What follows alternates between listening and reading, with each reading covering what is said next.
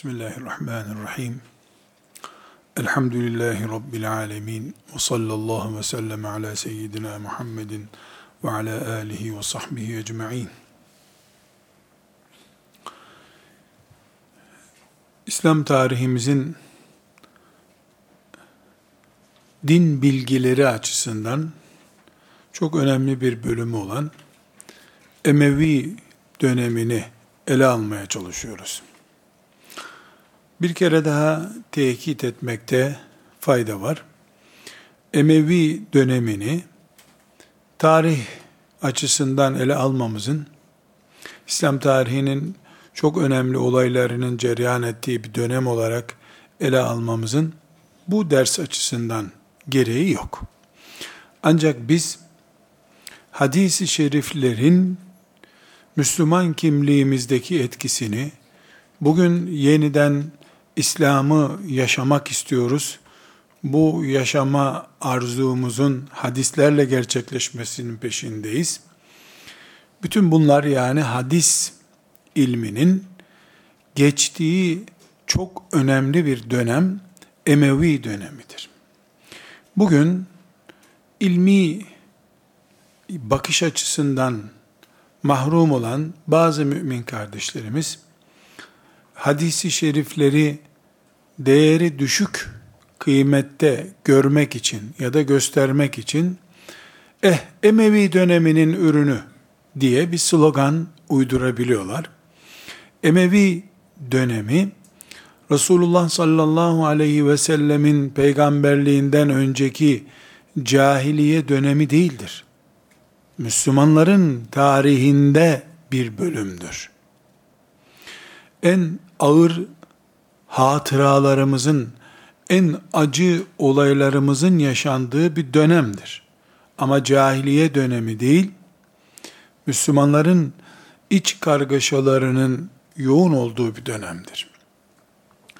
Şu bakış tarzı kardeşlerim bir dipnot olarak mülahaza etmemizde fayda var. Şu bakış tarzı Müslümanca değildir. Bu nedir? Yüzde yüz gözlüktür. Yakın gözlüğü müdür, uzak gözlüğü müdür? Bunu gözlükçü olmayan birisinin uzak gözlüktür, yakın gözlüktür diye kesin ifadelerle incelemeden konuşması doğru değildir. Yani bunun ne tür bir gözlük olduğu hakkında kat'i bir ifadeyi bunu kullanan veyahut da bunu bir bakışta anlayacak bilgiye sahip olan söyleyebilir. Müslüman olarak biz artı veya eksiği kesin ölçü gibi kullanmaya dikkatli olmamız lazım. Emevi dönemi İslam tarihinin en şaşalı dönemidir maşallah Allah bereketini daim etsin demekte de sakınca var. Öyle bir dönem yok. Sildik tarihten demekte de sakınca var. Nasıl siliyorsun? 100 seneye yakın bir zaman ümmeti Muhammed'in en kanlı olaylarının başında bulunduğu bir kara dönem.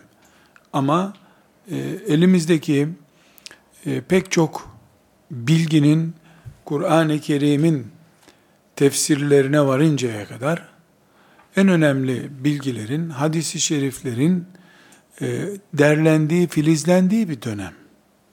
O zaman biz itidal üzere Müslümanca bir tavır sergileyip bu dönemin artılarını almak, eksiklerini de yok saymak, yanlışlarını yok saymak durumundayız. Buna bir örnek vereceğim.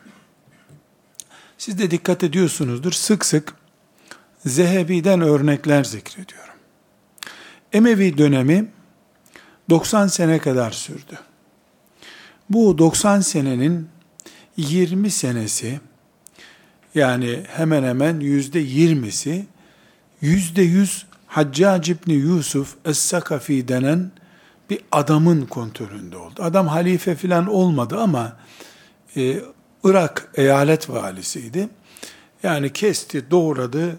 Onun sayesinde de Emeviler bir 50 yıl daha devlet sahibi oldular hemen hemen. Yani Emevi devletini e, ayakta tutan e, güçlü isimlerden demeyeceğim. Belki de Emevi devletinin var olma nedenlerinden biridir.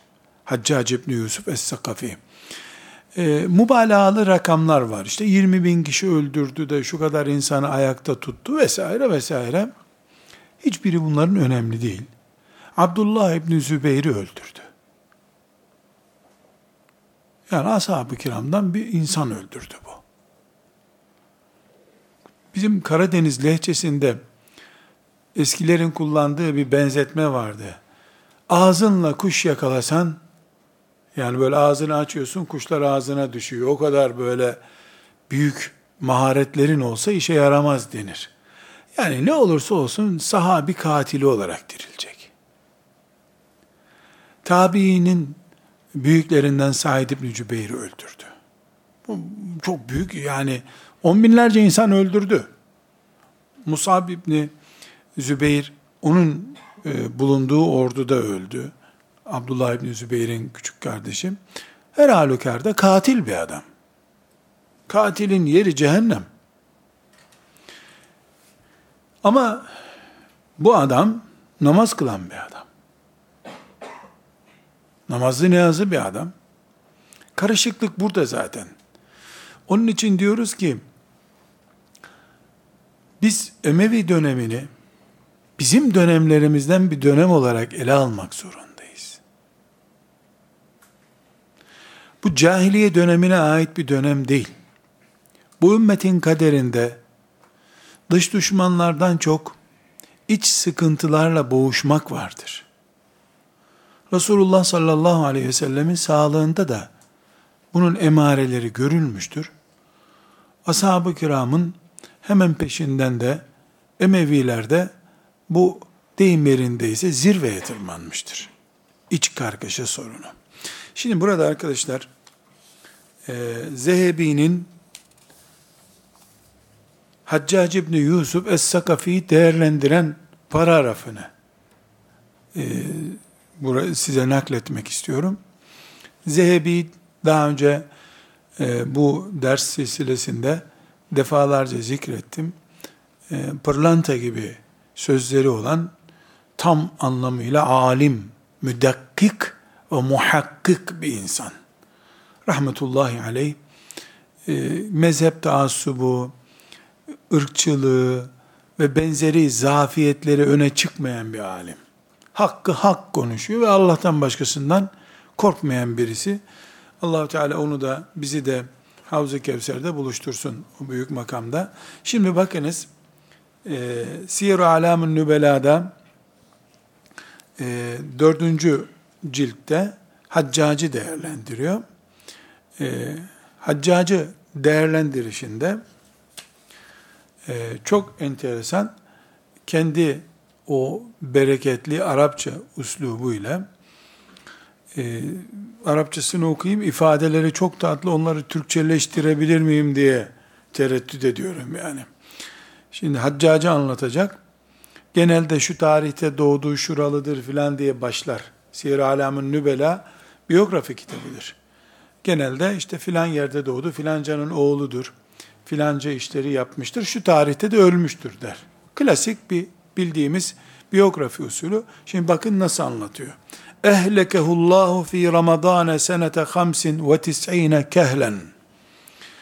Yaşlı bir halde 95. E, yılın Ramazanında Allah onu helak etti. Başlamaya dikkat et. Doğmadan adamın helakiyle başlıyor. Ve kana zalumen büyük bir zalimdi. Cebbaran ceberut bir adamdı. Nasibiyen habisen seffaken liddime kan akıtan, çok kan akıtan, pis, nasibi bir adamdı. İfadelere dikkat edin. وَكَانَ ذَا شَجَاعَةٍ وَاِقْدَامٍ Çok atılgan ve cesur bir adamdı. O mekrin ve dehain, hilekaz, hokkabaz bir adamdı. Ve fasahatin ve belagatin, iyi konuşur, edebiyat yapardı. Dikkat edin arkadaşlar. Yani Zehebi gibi bir adam Emevi döneminin bir numaralı adamı denebilecek. Halifeler dışında bir numaralı adamı denebilecek bir adamı tarif ediyor. buraya kadar izledik. Ve fasahatin ve belagatin edebiyatlı konuşur, güzel konuşurdu. Ve ta'zimin lil Kur'an'ı. Kur'an'a büyük saygısı vardı. Yani bunu espri için yazmış olması, parantez içinde bir ünlem işareti koyması beklenir. Hayır. Haccac gibi bir zalim, seffak, kan akıtan, şöyle şöyle Allah'ın helak ettiği bir adamdı diyor. Ama bir özelliği var. Kur'an deyince duran bir adamdı. Kur'an'dan ayet okudun mu, dimdik duran, ses çıkarmayan bir. Kur'an'a saygısı vardı. Kur'an'a hizmeti de oldu. Bu elimizdeki noktalamalar, Kur'an-ı Kerim önce noktasız yazıldı. B, T, S, Cim, Ha, Ha, Sin, Şin, Sat, Ba'da hiçbirinde nokta yoktu. Artık nasıl okunuyordu siz düşünün. Yani Hz. Osman zamanında, Ebu Bekir zamanında radıyallahu anhum cemiyen, ashab-ı kiram Allah razı olsun Kur'an'ı topladıklarında hiç nokta üstün esre olmayan bir Kur'an düşünün. Öyle yazılmıştı Kur'an-ı Kerim. Bu noktalamaları koyan e, bu haccaçtır. Kur'an delisi bir adam. Yani şimdi bir benzetme yapacağım. İsteyen istediği gibi anlayacak da ben ne dediğimi e, ben anlarım tabi. Kur'ancı. Tam Kur'ancılardan yani. Kur'ancı bir adam. Kur'ancı kafalı bir olduğu için ashabın hadislerini yok saydı. Yok saydığı için binlerce insan öldürmekte sakınca görmedi. Kur'an'ı hadissiz anlayan istediği gibi yorumlar çünkü. Sekreter kızlarla da oturmakta sakınca görmez o. Kur'an'da sekreter diye bir kelime yok der, oturur. Devam ediyor.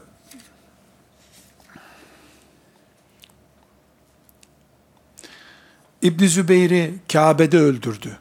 Kabe'ye mancınıkla saldırdı. Harameyn, Mekke, Medine halkına saygısızlık yaptı. Doğu ve Irak'a 20 yıl valilik yaptı. E, fakat sonra devam ediyor. Ömrünün sonuna doğru namazların vaktini geçirmeye başlamıştı diyor. Yani öğle ezanı okunuyor, ikindiye doğru kılıyormuş namazı. Ondan da helak olacağı anlaşıldı diyor. Yani zalim bir adamın akıbeti namazları vaktinden geciktirmek olarak sonuçlanmış. Bundan da bir nasihat yapıyor. Namazı vaktinden geciktirme riski konuşuyor. Sonra devam ediyor. فَنَسُبُّهُ وَلَا نُحِبُّهُ Ona söveriz ve asla sevmeyiz. Bel nubghiduhu fillah. Allah için ona düşmanlık yaparız. Fe inne zalike min evseki ural iman. Onu bu şekilde hakaretle, sevmeyerek, düşmanlık yaparak anmamız en güçlü iman ilkelerimizdendir. Allah için düşmanlık yapıyor haccaca. Sahabeden birini öldürdüğü için. Devam ediyor. وَلَهُ حَسَنَاتٌ مَغْمُورَةٌ fi behri zunubihi. Onun günah denizinde kaybolmuş bir sürü sevapları da var ama. Yani çok sevap işleyen de bir adam. Ama işlediği sevaplar onun koca günah okyanusunda kaybolup gitti. Ve emruhu ilallah. Allah'a salarız. Hakkında konuşmayız. Kafirdi, mümindi demeyiz. Ve lehu tevhidun fil cümleti. Ehli tevhiddendi. Yani mümin olduğunu kabul ediyor. Ve nudara'un min zalemetil cebabirati vel umara. Onun gibi zalim ve cebbar adamlarla dolu dünya zaten diyor. Burada kardeşler Müslümanca bir tavır görüyoruz. Bütün kötülüklerini en ağır cümlelerle ve nesubbuhu onu söver sayarız. Yani sövme, ana baba sövme demek değil. Tahkir ederiz yani. Hain, hayvan ne biliyorsak deriz. Bütün bu ifadeleri kullanıyor. Fakat Allah için konuşan biri olarak adam namaz kılıyordu diyor. En büyük kabahati de namazın vaktini geciktiriyormuş bir miktar. Kazaya bırakmıyor ama. İlk vaktinde kılmıyor. Zehebi'ye göre zaten büyük günahlardan biri bu. Yani öğle ezanı okundu, hala bir saattir kılmadı öğleyi. Ne kadar kötü adammış. Biz ikindi okunmadan kıldın mı zaten evliyadan sayılıyorsun bizde.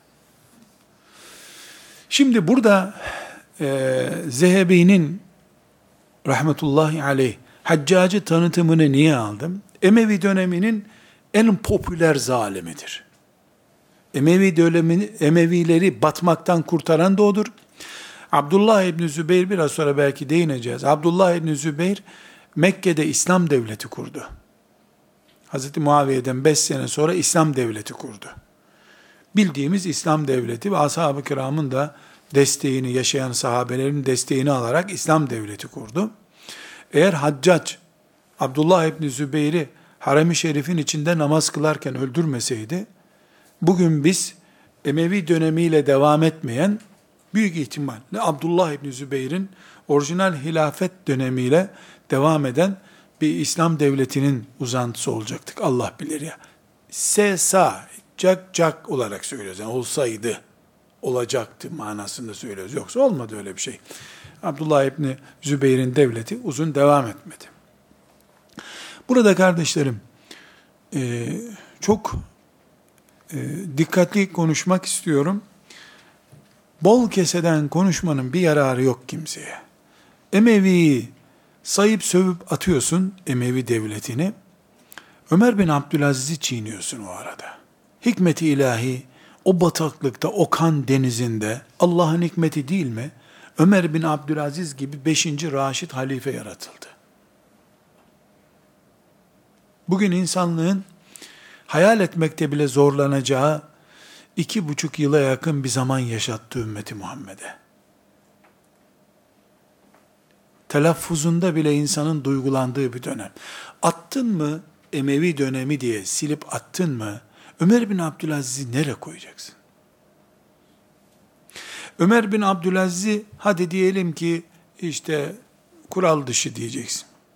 Eğer Emevi dönemini kökten silip atarsan, İran'dan e, doğuya ve kuzeye doğru olan, bugün Müslümanların namaz kıldığı İslam devletleri, Endülüs, batıda da Endülüs, Afrika'da Mısır'ın e, batıya doğru olan Libya, Tunus, Cezayir, Fas bölgesi, aşağıya doğru Nijerya olan bölgesi, Emevili müca Emevi mücahitlerinin kılıçlarıyla fethedilip İslam toprağı oldu.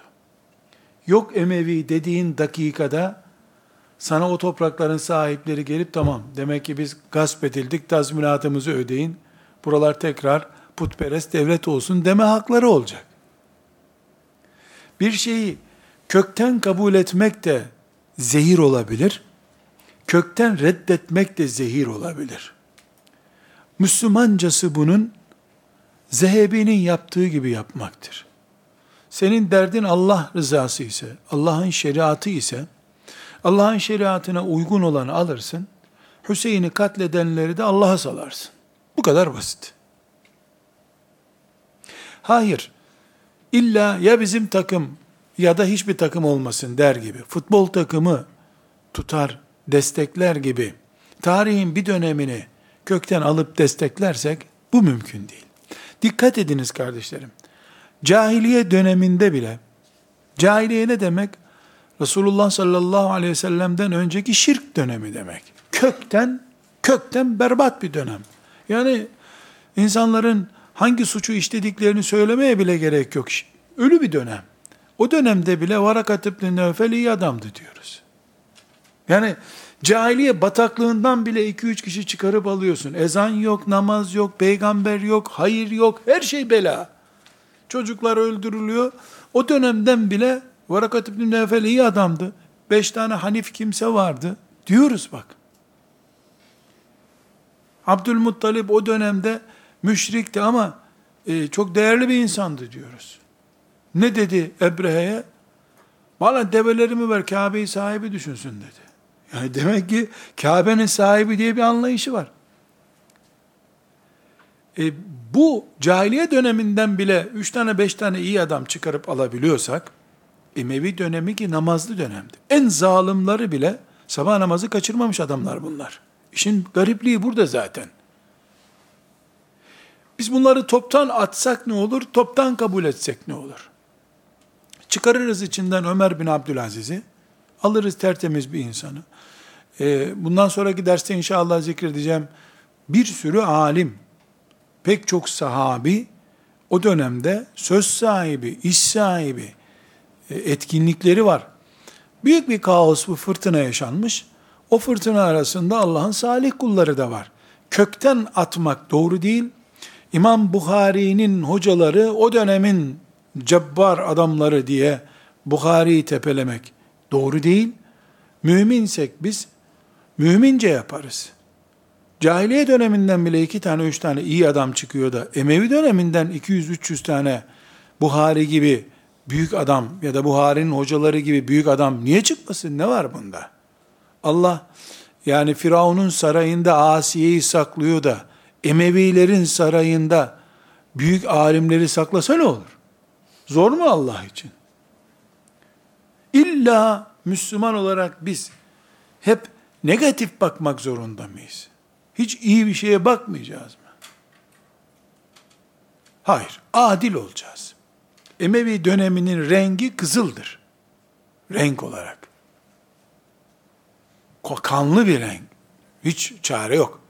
Belki Muaviye radıyallahu anh'ın ilk iki e, e, onluğu yani 20 yılı, ondan sonraki e, Ömer bin Abdülaziz'in iki senesi, yani böyle 20-25 sene toplam temiz, bembeyaz dönem olabilir. Öyle zaten. Ama ilke olarak kırmızı ağırlıktadır. Kan rengi ağırlıktadır Emevi döneminde. Fakat e, bu ağır kırmızı rengin içerisinde tertemiz, bembeyaz e, Allahu Teala'nın muhlis kullarının bulunması da mümkündür. Said İbni Cübeyr gibi bir alim, Allah dostu bir insan haccacın elinde ölmüştür. Onun gibi tabiinden olan pek çok insan da haccaca ders okutmuşlardır. Bir karışıklık var ortada. Bu karışıklığa parmağımızı veya dilimizi sokmamızın ne yararı var? Sorguladığımız budur. Bu e, mülahazalardan sonra arkadaşlar hızlı bir şekilde Emevi dönemini özetlemek istiyorum tekrar. Dedik ki Ali bin Ebi Talib radıyallahu an 40. yılda şehit edildi bir sabah namazında. Şehit edilince müminler topluca Hasan bin Ali bin Ebi Talib radıyallahu anh'ı müminlerin halifesi seçtiler. Mutlu oldu müminler. Sevindi herkes.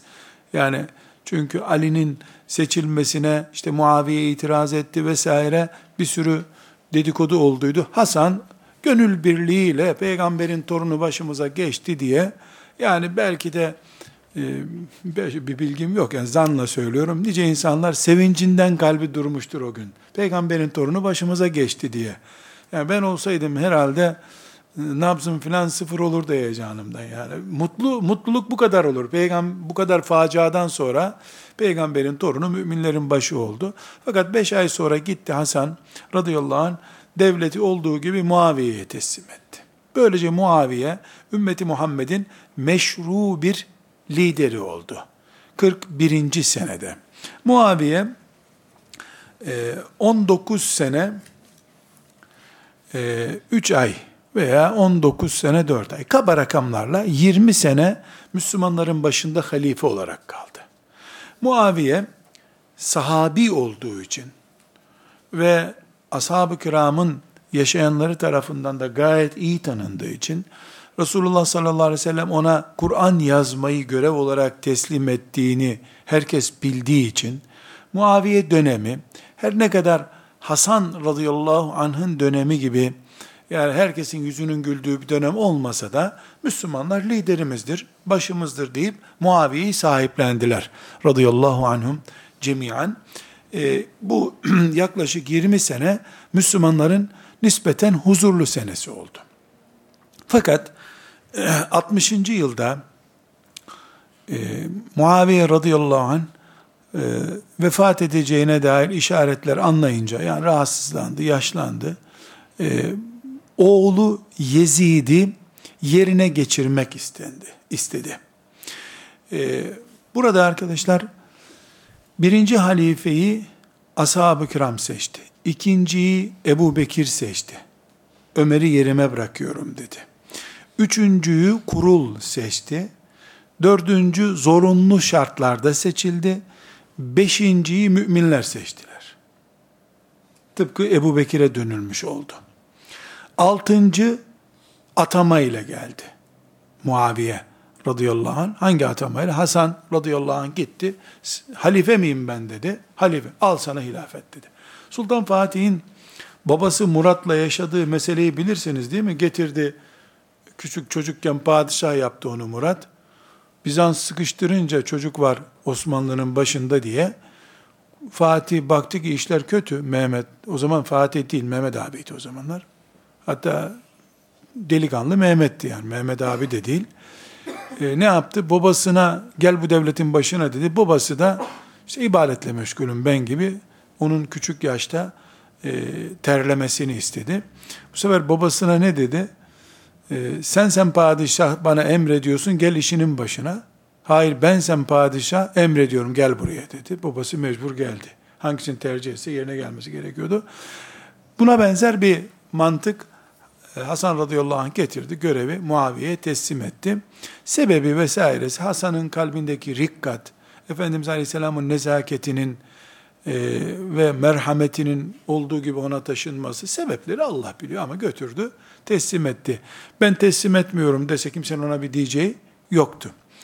Bu e, ilk uygulamalardan sonra Muaviye yeni bir uygulama başlattı. Oğlu Yezid'i kendinden sonra halife yapmak istedi. Şam'daki e, ileri gelenleri topladı. Herkes e, tamam dedi. Zaten niye yok desinler ki Muaviye güçlü bir isim. E, Yezid de babasının oğlu bir delikanlı, sahabi değil. Sahabilikle bir ilgisi yok. E, ama yani bir delikanlı, e, bir saray çocuğu belki de denebilir.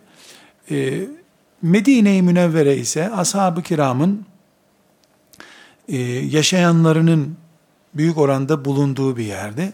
Muaviye e, radıyallahu anh Medine'den e, beyat et, istedi. Beyat ne demek? Siyasi e, tercihini göstermek demek. Yani Muaviye'ye beyat etti, Muaviye'yi lider kabul etti demek. Yezid'in Muaviye'den sonra e, babasının yerine halife olmasını isteyip o da kabul ederse beyat etti denir. Yani ölür ölmez Muaviye seçim filan yapılmadan e, halife Yezid olacak. Şimdi kim halifeyi seçiyorsa, halife seçme hakkı e, kimde ise onlar ciddi bir şekilde oy hakkına sahipler. Sağlığında oğlunu yerine vekil bırakmayı denedi. Ömer'den bu istenmişti daha önce. Ömer radıyallahu an bir kurban yeter size bir aileden demişti. Oğlunu yerine koymadı herkes istediği halde. Ali radıyallahu an illa Hasan yerimde olsun diye bir vasiyette bulunmadı. Ama Muaviye ana mantık olarak da çok büyük bir fitne fesat var. Hazır Emevi ailesi bu otoriteyi sağladı. Yeni bir arayış içine girilirse birkaç yılda böyle kan akar korkusuyla e, Yezid de bu e, sistemi tanıdı, anladı. E, herhalde Yezid bu işi halleder diye düşündü. Radıyallahu anh beyat topladı. Yani benden sonra halife olarak Yezid'i kabul ediyor musunuz dedi. Umumiyetle kabul edildi. Medine'ye gittiğinde ise Abdullah İbni Ömer, e, Abdurrahman İbni Ebi Bekir ve Abdullah İbni Zübeyir sahabinin üç delikanlısı beyat etmeyi kabul etmediler. Bu e, beyat etmeyi kabul etmemek bir tür Hüseyin radıyallahu anh'ın şehadetinin başlama süresi oldu. Bu beyatı reddetmeleri üzerine e, Muaviye ısrar etmedi. Çünkü e, Abdullah İbni Ömer, Abdurrahman İbni Ebu Bekir, Ebu Bekir'in oğlu Abdurrahman, Abdullah İbni Zübeyir, Zübeyir İbni Avvam, yani Aşere-i Mübeşşere'den üç kişinin oğlu bunlar. Toplumun ileri gelen, insanların itibar ettiği e, şahsiyetler. E, Yezid'i babasını yerine getirmeyi kabul etmediler. Ama e, büyük bir kitle Yezid'i kabul etti. Daha sonra e, bir kısa kısa bir zaman sonra Muaviye vefat etti. Yezid yüzde 99 itibariyle oyları almıştı zaten. Yani şimdiki e, demokratik benzetmelerle söylüyorum ki kolay anlaşılsın. Öyle bir olay yok ortada. Yani 100 oy varsa 99'unu aldıydı Yezid. Daha babasının sağlığında. E, Ashab-ı kiramdan yaşayan, o dönemde yaşayan 60 kadar kişi 60 kadar çok önemli bir rakam bu. 60 kadar kişi Yezid'i halife olarak kabul ettiler. İbni Ömer itiraz ettiği halde daha önce İbni Ömer kalitesini gösterip bir ümmetin büyük bölümünün evet dediği bir insana ben itiraz etmem dedi. O da beyat etti. Böylece e, iki isim Yezid ismine itiraz etti.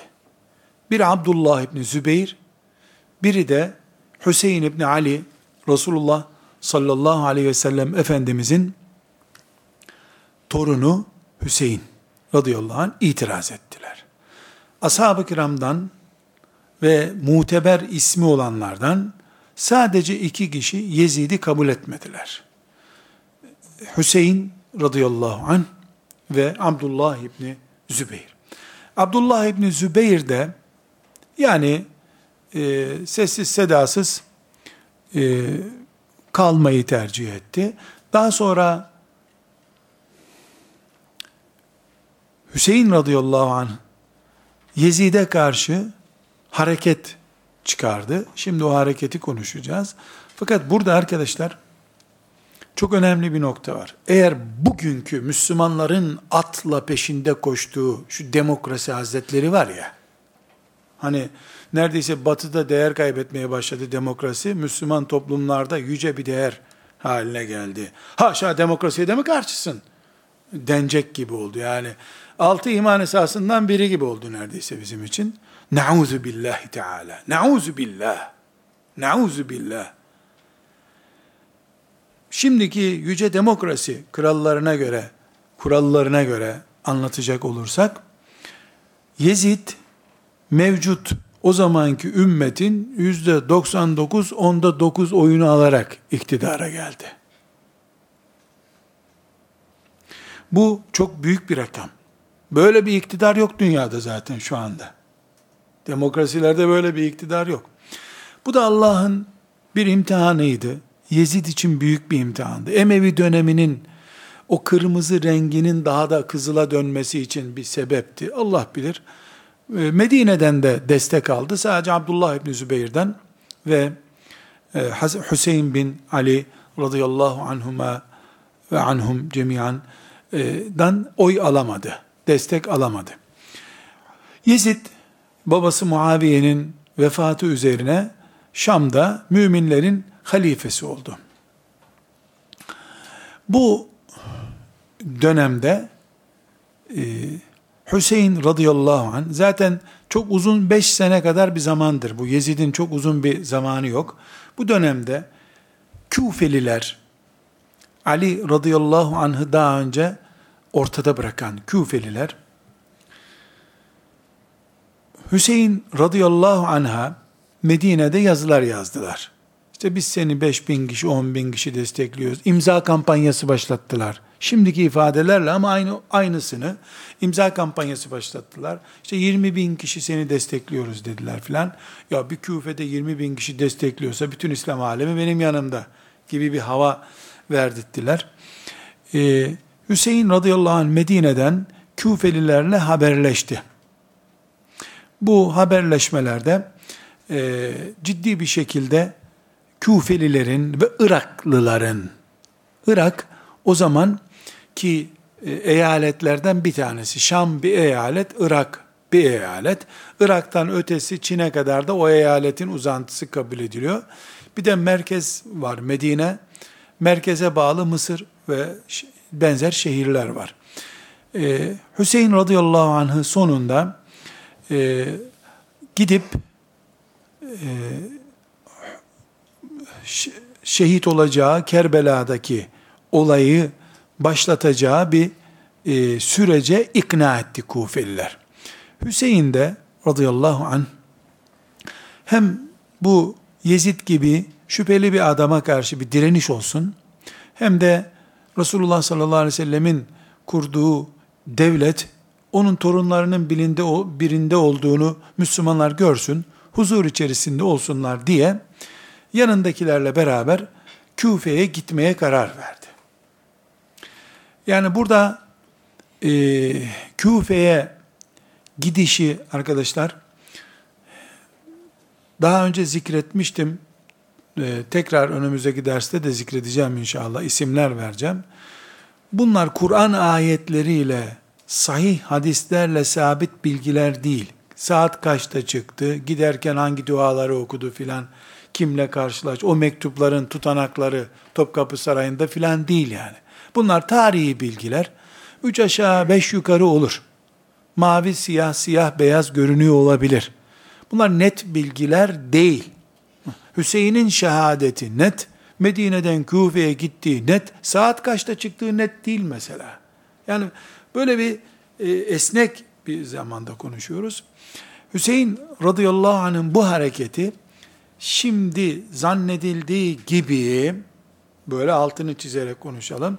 Hüseyin radıyallahu anh Medine'den itibaren e, Azerbaycan'a kadar her tarafı tertemiz yapmak üzere yeniden İslam hareketi başlatmak için filan çıkmadı. Babası şehit edilmiş. İslam'da e, hu, kabul edilmesi zor uygulamalar başlatılmış.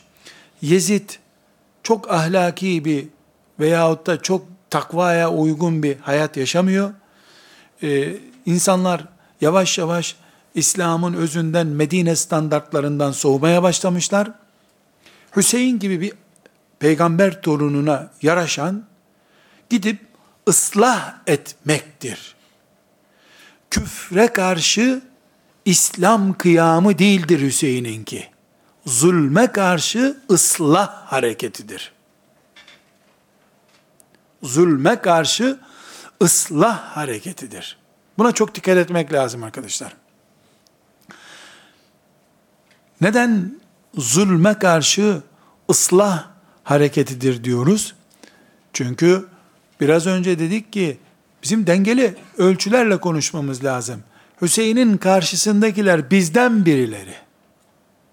Şeytana uyup tarihin en ağır cinayetlerini işlediler. Küfür, şirk kelimesini üzerlerine yapıştırmak çok kolay değil. Ama bir zulüm var. Zalimlikte Firavun'u yakalamışlar. Böyle bir zalim kadro Hüseyin'inki iman hareketi değildir. ıslah hareketidir.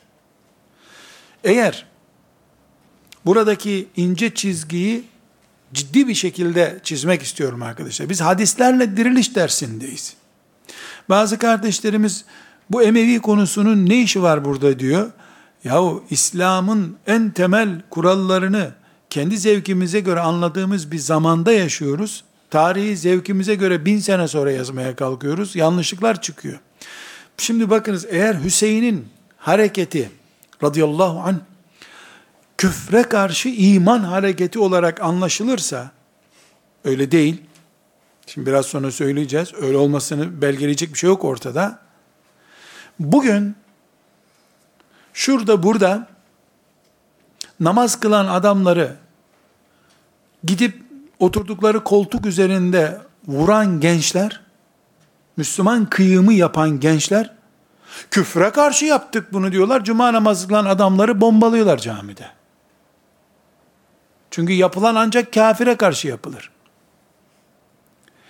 Hüseyin radıyallahu anh'ın yaptığı zulme ve şeriattan kopuşa karşı ıslah hareketidir diyoruz. Bu ıslah hareketi ise ölçüleriyle yapılır. Nitekim Kerbela'ya geldiğinde Hüseyin radıyallahu anh Küfeliler biraz müsaade edin argo konuşayım sattılar onu. Daha önce babasını sattıkları gibi.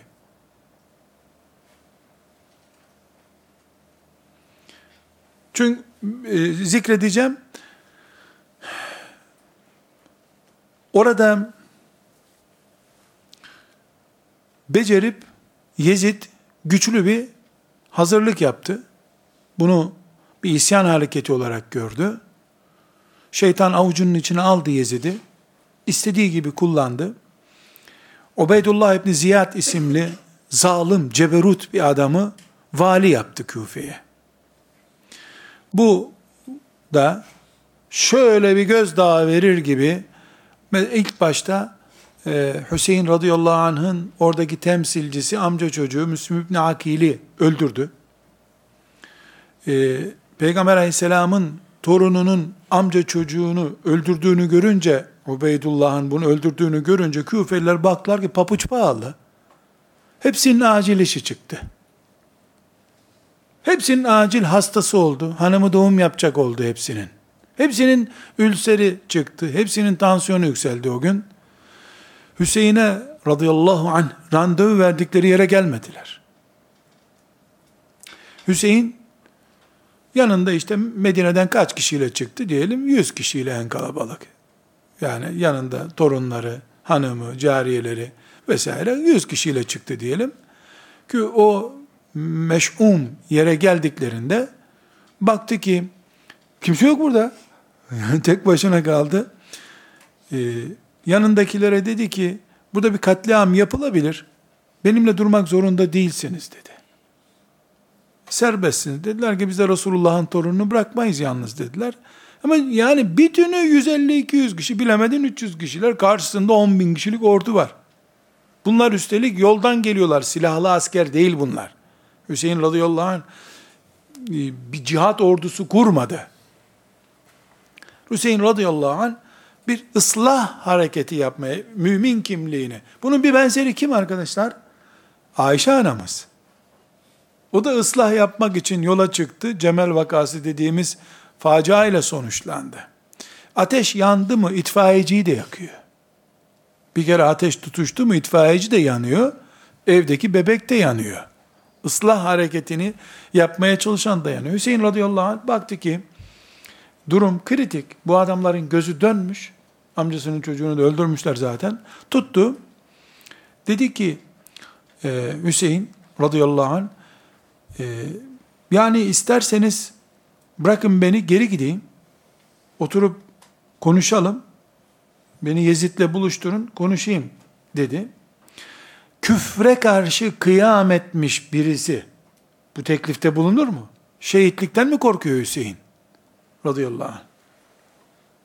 Yani Hüseyin kendisini bekleyen bir halk kitlesi olmadığını görünce gereksiz yere ölmek uygun değil diye düşünüp teklif verdi.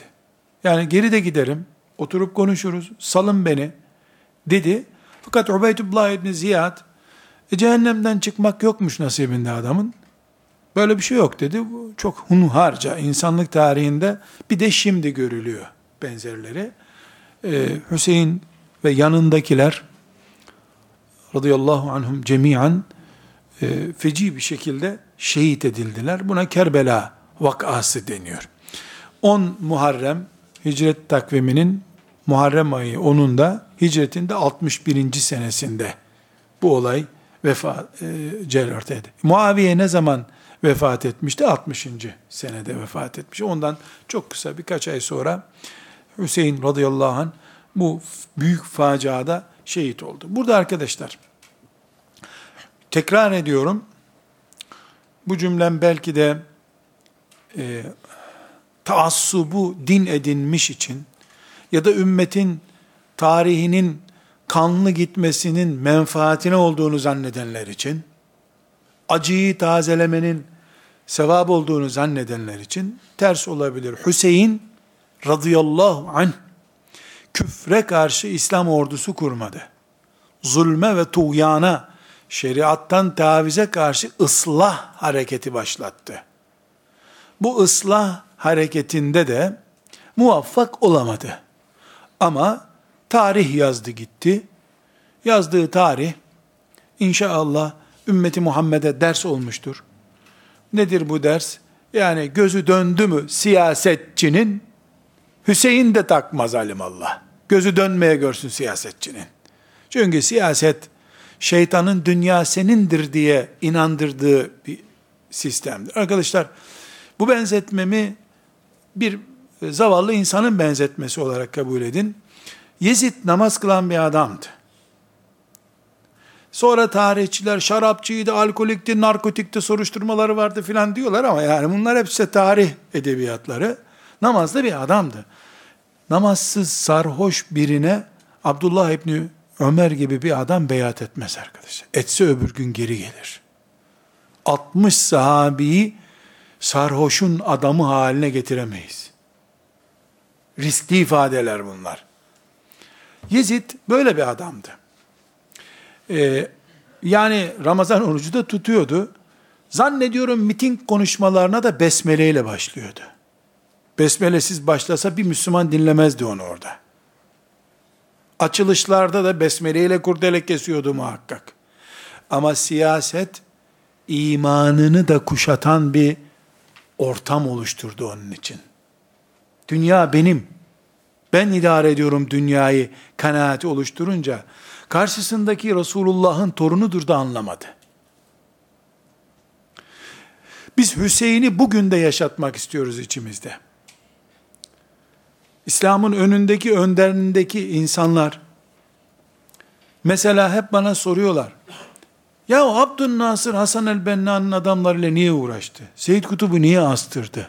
Abdülnasır Hasan el-Benna'nın adamlarından, İhvan-ı Müslüminden çıkmış birisi değil mi? He öyle. Nasıl astı? Yezid niye peygamberin torununu öldürdü? İktidara geldikten sonra binlerce askeri, binlerce koruması, yüz binlerce memuru olan insan seninle sabah namazında tesbih çeken müridin değil artık.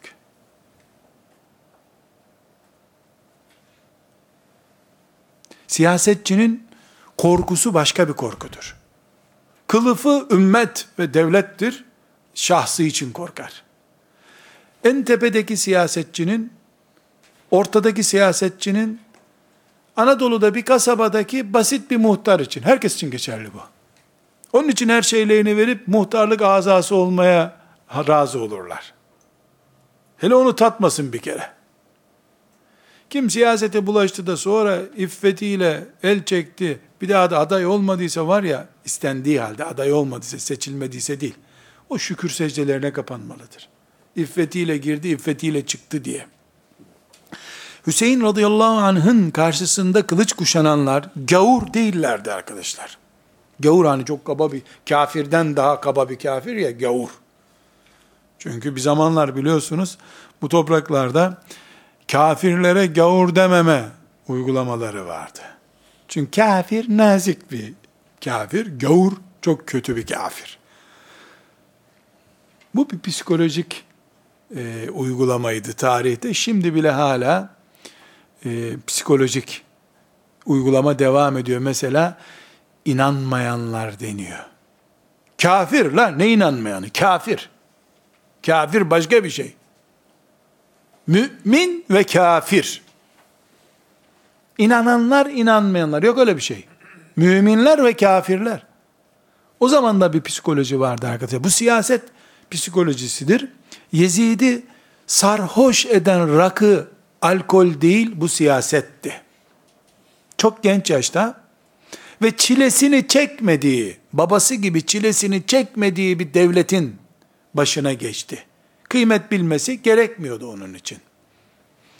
Bundan biz ders çıkarıyoruz. Bu dersi özellikle mütalaa ediyorum. İşte Abdülnasır niye Seyyid Kutub'u zindanlarda çürüttü? Aynı cemaatten çıkmışlardı onlar ama Abdülnasır siyasetten bal yemişti. Şimdi de aynı şey geçerlidir. Dün beraber yediğin içtiğin arkadaşların tutuklanma kararını, celp kararını gönderir sana. Hiç tereddüt etme. Hazır ol. Tanımıyorum der. Yok ya biz beraber değildik der. Diyebilir. İnsanlığın bahtında bu vardır. Mümin her türlü iklim şartlarına hazır olmadıkça iyi bir İslam yaşayamaz zaten. Kaliteli bir Müslümanlık her iklim şartına hazır olmayı gerektiriyor. Hüseyin radıyallahu anh Medine'den çıkacaktı. Ee, yani niye çıkacak? Islah hareketi için çıkıyor. Ee, o zaman yaşayan ashab-ı kiramın uzantıları, genç nesli, yani genç sahabiler o zaman yaşıyorlardı. Ve en başta kendi kardeşi e, Muhammed bin e, Muhammed İbnül Hanefiye diye bir kardeşi var. O hepsi topluca e, karşı çıktılar. Mesela isimlere bakıyorum. Abdullah İbni Abbas, daha önce babası Ali ile beraberdi. Abdullah İbni Ömer, Ebu Said el-Hudri, Cabir bin Abdillah, bunlar dikkat edin ashab-ı kiramın ağır isimleri, büyük isimleri. Muhammed İbni Hanefiye de Hazreti Ali'nin çocuğudur. Ee, kardeşi Hüseyin'in ama anne farklı tabi. Ee, bu Fatıma'dan olan çocuğu değil yani. Bu isimler en başta olmak üzere asla gitmemesini tavsiye ettiler. Gitme dediler. Babana merhamet etmeyenler sana hiç etmezler dediler. Babanı satanlar seni de satarlar. Çok çıkış yaptılar. Fakat Allah'ın yazdığı kader bir kere tecelli edecek. Etti nitekim. Hüseyin ikna olmadı. Git, çıktı. Ee, bu dönemde e, çok hunharca bahsettiğimiz facia meydana geldi. Ee, Allah o günün şehitlerine rahmet eylesin. Şehittirler. Peygamber torunu oldukları için değil.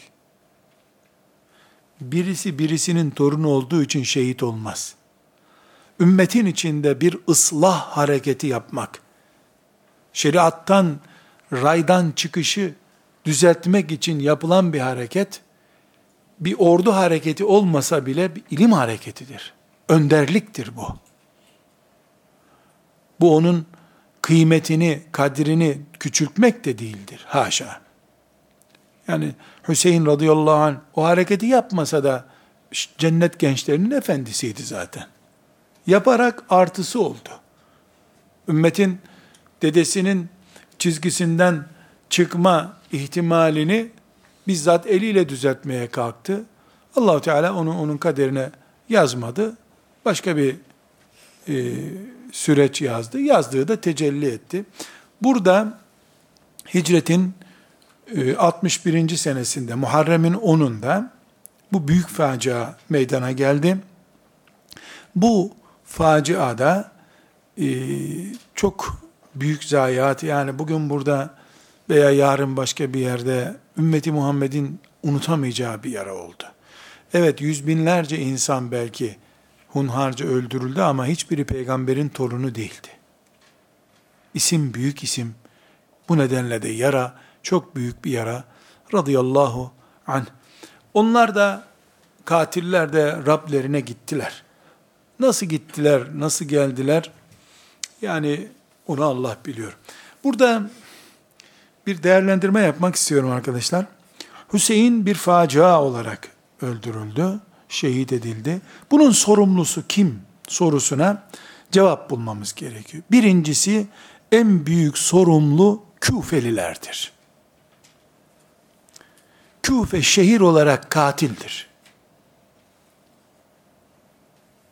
Daha sonraki yıllarda İbni Ömer'e birisi soru sormuş.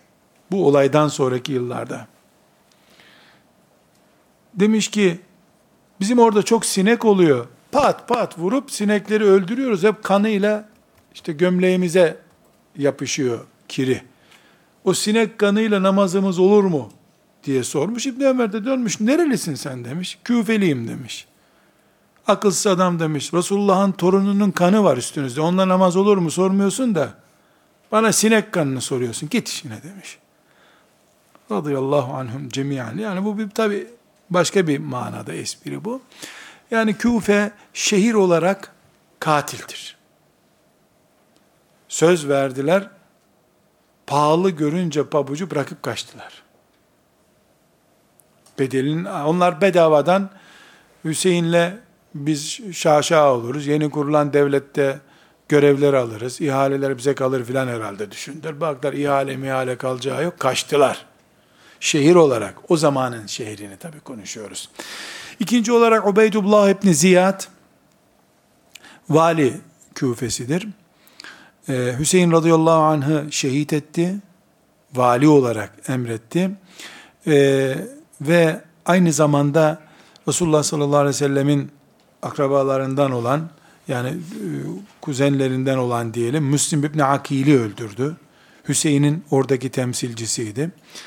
Ee, üçüncü katil Amr ibn Sa'd ibn Ebi Vakkas'tır. Amr İbni Sa'd İbni Ebi Vakkas. Sa'd İbni Ebi Vakkas'ın çocuğu arkadaşlar. Bahta bakın ki bu Hüseyin'i öldüren birliğin komutanıydı. Hüseyin'i çok iyi tanıyordu, niye geldiğini iyi biliyordu. Hüseyin beni görüştür siyasetçilerle dediğinde o görüşmeyi bile sağlamadı. Sadece süper kahraman olarak geri dönmek için babasının anlı şanlı şöhretini ayaklar altına aldı. Sa'd ibn Ebi Vakkas ilk onu Müslümanlığın. İslam'ın ilk onu. Bu faciayı bir hatıra olarak zikredeyim. Kalabalık bir hoca toplantısında işte memleket durumu konuşulurken hoca efendilerden biri dedi ki arkadaşlar dedi herkes çocuklarının ne yaptığını da söylese olur mu dedi tanışıyoruz orada. Ama dedi bir şartla çocuğu kendi konumunda mı onu da söyleyecek. Yani biz burada hocalar olarak toplandık. Çocuğu da hoca mı? Kendisi gibi. Ben orada yaş olarak en küçükleri sayılırdım. Dedim ki üstadım bu soruyu soramazsın. Evet haram değil bu soruyu sormak ama birbirimize mahrem sorular, eşlerimizle ilgili soru sormak kadar çetin bir soru bu. Bunu sorma dedim. Zira Sa'd ibn Ebi Vakkas'a da bu soruyu sorsaydın sen, başını eğdirecektin Sa'd bin Ebi Vakkas'ın. Resulullah adına ilk ok atan delikanlı ol. Sana Resulullah sallallahu aleyhi ve sellem anam babam feda olsun sana diyecek kadar sevsin seni. Oğlun da torununu öldürsün. Var mı bu dünyada böyle bir bahtsızlık ya? Bu Ömer İbn Saad İbn Ebi Vakkas çok ağır bir hata işledi. Çok ama. Keşke doğmasaydı bu dünyada da Hüseyin'i öldüren ordunun başında o olmasaydı. Ama unutmayalım, babaya göre değil bu işler, evlada göre de değil. Evlada göre değil. Sa'd ibn Ebi Vakkas'ın babası da Sa'd ibn Ebi Vakkas değildi. Ne dede ne torun. Herkes kendine göre muhasebe görecek. Üçüncü katil de Sa'd ibn Ebi Vakkas'ın oğlu Ömer'dir. Kafir değil. Sadece verilen görevi yapamadı dedirtmemeye çalıştı. Abi biz de sizin gibi düşünüyoruz ama şey görüyorsun yani yasalar çok sıkışık abi yani mümkün değil ya. Abi filan işte o, o üslup var ya. Abi sen haklısın biz de sizin gibi düşünüyoruz ama diyen mantık Ömer İbni Sa'd İbni Ebi Vakkas'ın mantığıydı işte. Belki Hüseyin'in şehadeti kadar değil radıyallahu anh ama bu olayda yüreğimi yakan şeylerden biri budur. Yani Hüseyin olayından sonra bana göre ikinci facia Ömer'in orada katil başı olmasıdır. Kıyamet günü Sa'd ibn Ebi Vakkas'la nasıl karşılaşacak? Velev ki mümin olarak öldü diyelim. Peygamberle nasıl karşılaşacaksın ya? Baban onun dedesini ayağa kaldırmış, sen torununu öldürmüşsün. Dünya kardeşlerim, dönüyor mönüyor diyorlar ya, döndüğü möndüğü yok ya. Döndürüp duruyor dünya, dönmüyor. Bizi döndürüyor. Şu ağlanacak hale bakalım. İşin garibi, oldu bitti böyle bir facia diyemiyoruz. Müslümanlar hala bundan ders almamış gibi, hala Sa'd ibn Ebi Vakkas'ın çocukları, peygamberin torunu olacak kimselere kuyu kazıyor. Hasbunallah, hasbunallah ve ni'mel vekil. Dördüncü e, katil, baş katil Yezid'dir. Muaviye'nin oğlu Yezid'dir. Hüseyin'in şehadet haberi Yezid'e ulaştırıldığında bayram etmedi.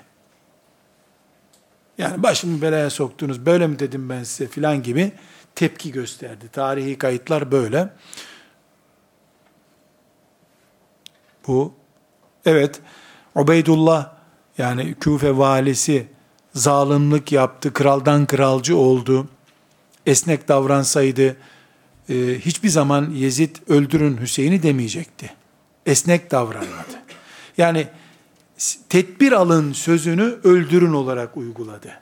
Yetkisi vardı öldürdü ama Yezid kıyamet günü Hüseyin'in katili olarak dirilmekten kurtulamaz.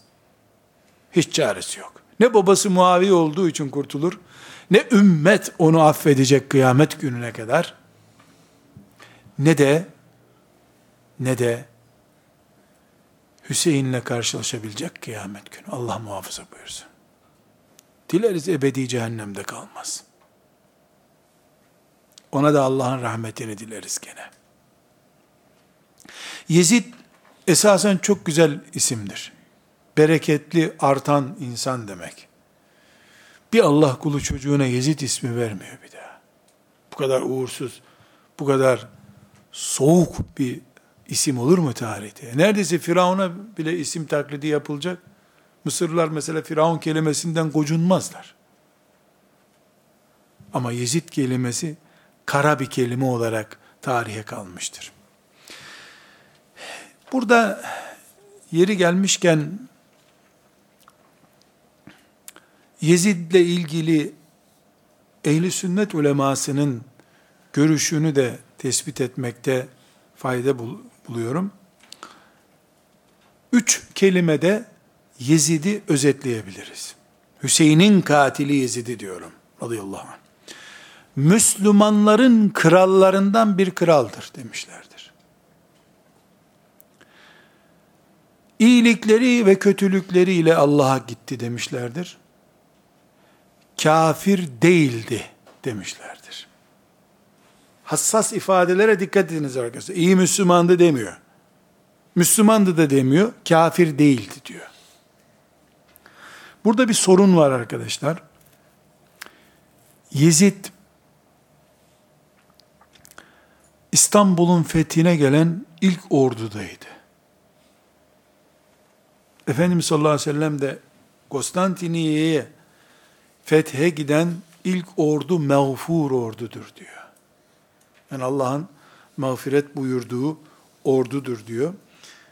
Zor iş ve selam. Burada inşallah önümüzdeki dersimizde Emevi olayını toparlamaya çalışacağız, bitireceğiz. İnşallah alimlerin hadis ilminin bilhassa nerede durduğunu göreceğiz. Ama biz tarih açısından ele almıyoruz. Kabımızın kirli olup olmadığını konuşmak için Emevi dönemini konuşuyoruz. Ve sallallahu aleyhi ve sellem ala seyyidina Muhammed ve ala alihi ve sahbihi ecma'in velhamdülillahi rabbil alemin.